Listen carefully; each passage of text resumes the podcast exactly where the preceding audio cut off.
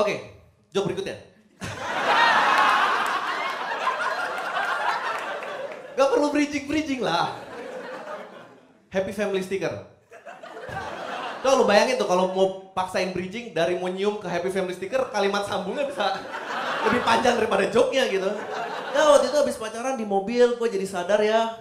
Lihat happy family sticker, anjing. Gak penting, kalimat sambung tuh gak penting. Joke, joke aja.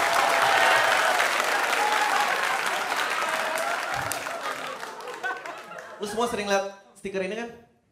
Yang itu yang mama, papa, anaknya les drum, anak main balet, kucingnya Tono, bodo amat lah maksudnya.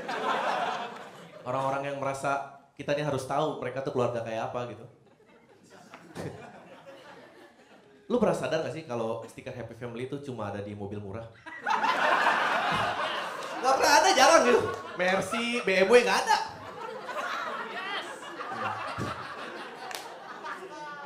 Ternyata emang gitu ya. Kalau lu nggak punya duit tuh penting buat orang lain tahu kalau lu tuh bahagia gitu.